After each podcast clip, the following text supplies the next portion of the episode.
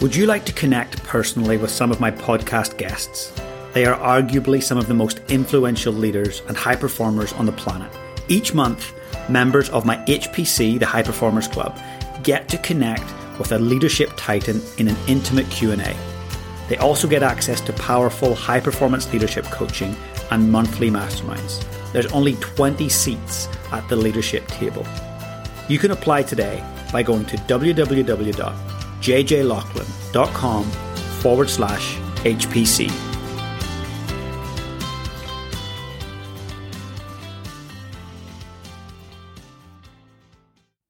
How much time do you invest in your brain? Well, look, our brain dictates so many things. It's our largest asset. We've got to look after it, right? But often we're putting things on our skin and we're doing all these other things that care for our bodies, but our brain dictates so much. I came across a product a wee while ago called Flow State, and it's made such a difference. And look, they offer functional mushrooms that sharpen cognition. They really boost energy and definitely strengthen immunity. And they actually use uh, one of their key ingredients is lion's mane, right? So lion's mane is popular among really peak performing athletes and those wanting an edge. It's known as the brain mushroom, and it's currently being studied extensively for its nerve growth factor potential as a means to ease the symptoms of Alzheimer's and for treating inflammation in the body. Now, look, the thing I love about these products, they don't taste like mushrooms. You can mix them in with your tea. They're a great replacement for coffee. But I actually love the P M mushroom blend, the evening one. It really helps me sleep. And to know that my brain is getting extra nutrients is just next level. The one thing that's really important for me is, hey, what's in there? So they have tested heavily at Hill Laboratories for heavy metals, pesticide residue, microbials, and also at Massey University for active compounds. So I urge you, if you love your brain and you want to go the extra mile to nurture it, head on over to flow state dot n z and you can use the coupon code LEADONPURPOSE to get fifteen percent off.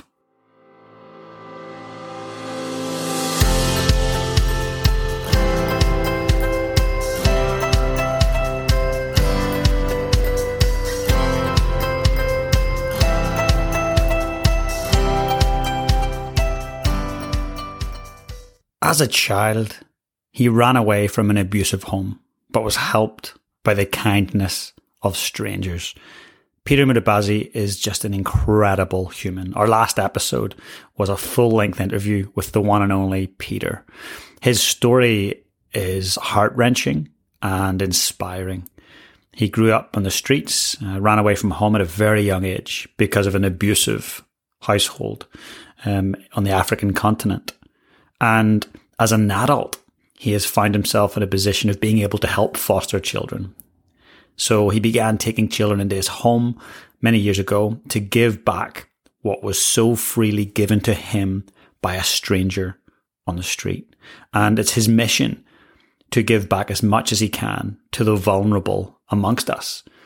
That's what drives him. And his whole ethos, the title of his book, his mission is Now I Am Known.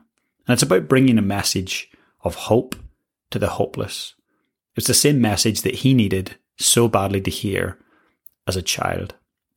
So I wanted to share some of the key takeaways from that incredible interview with Peter.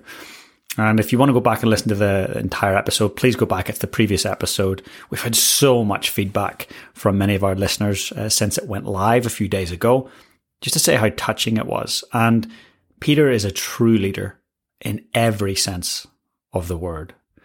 You know, as a kid, he was never called by his name. He was called everything but that by his father. And there was a lot of abuse that went on in the house. And he ran away. And I mean, when you hear of the story of him running away, he didn't run away, uh, you know, five minutes from his home. He, he ran away like a day's worth of travel on a bus into the unknown, into a city he'd never been in, in Africa. He was in a very dangerous, precarious situation as a kid, had to live on the street, had to steal. But there was one man who took Peter into his family. He was the first man to ever call Peter by his name and asked him, "What is your name?" And when that happened, that changed everything for Peter, you know, because he felt like he was seen. He felt like he was now known. And the lesson here is that I feel we really need to start seeing people around us. And I want to underline that.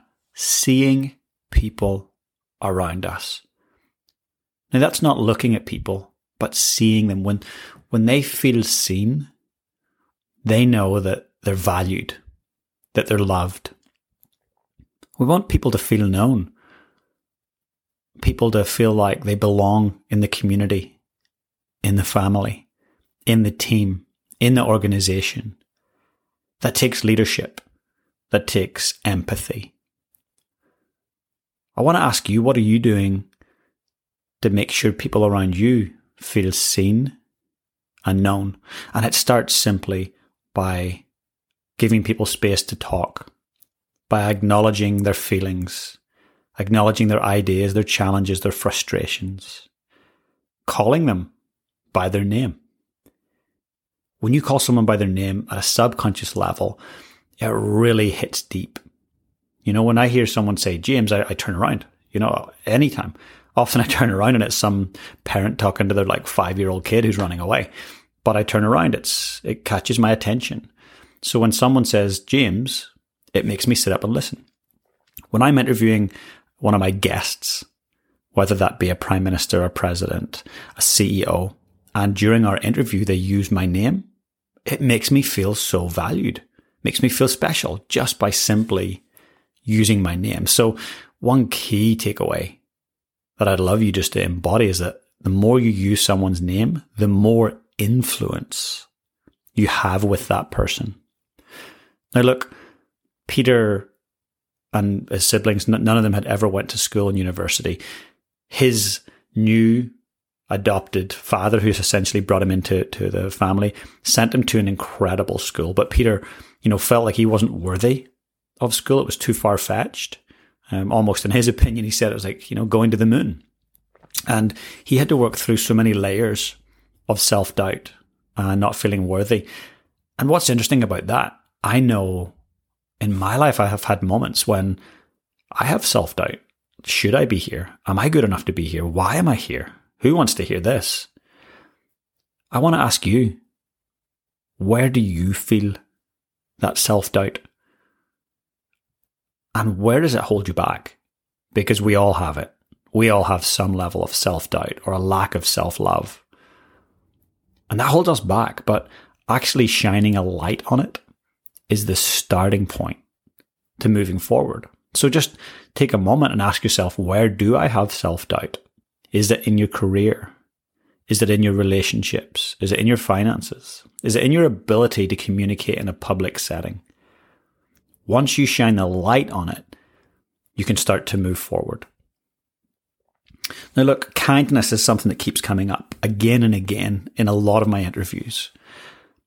The act of kindness from a stranger, and the stranger was called James, in fact, allowed Peter to change the course of his life and get a college degree and then go back to his village and help his siblings do the same thing. This individual, James, really showed Peter leadership and kindness, which in turn modeled the way for Peter to live his life. And really, let's think about this. And if there's one takeaway from this short recap, is that leadership is about influence. And I've said that a million times, and I'll continue to say that. Leadership is all about influencing and inspiring other people. It's not about telling people what to do. It's about leading from the front, by example, with congruency, with humility, owning up to our failures, but influencing others and inspiring them to take action. So where in your life do you have leadership capability? Where could you be developing it? Where could you be doubling down on it? This week, I want you to answer that question. Where in my life am I a leader? Is it at home? Is it in the boardroom? Is it in within a team setting? And the next question is, once you've answered, maybe you have multiple leadership caps. What can I do to influence more authentically or inspire more authentically in that area? And if there's anything you do is from this, this recap, I want you to make sure that the people around you feel seen, heard, and known.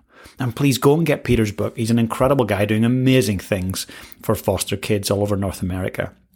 Now I Am Known is available in bookstores. It just got released. Go and support this beautiful man's work. And if you haven't, do go back. Please do go back and listen to the full episode. It was just simply inspiring. And hey, for you, those of you who are listening at a more local level, here in New Zealand, we have the High Performance Leadership event, which is brought to you in partnership with Brannigan's and V V V Real Estate. It's uh, twenty-sixth to the twenty-eighth of October in Christchurch, New Zealand. We've got former Prime Minister joining us, Sir John Key, former All Blacks head coach, Sir Steve Hansen, and current C E O of Christchurch N Z, Ali Adams. If you'd like to attend, we have a few tickets left.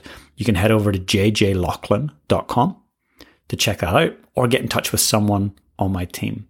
But between now and our next guest, we've got an amazing guest lined up this coming weekend. I just want to encourage you to get out there and lead your life on purpose.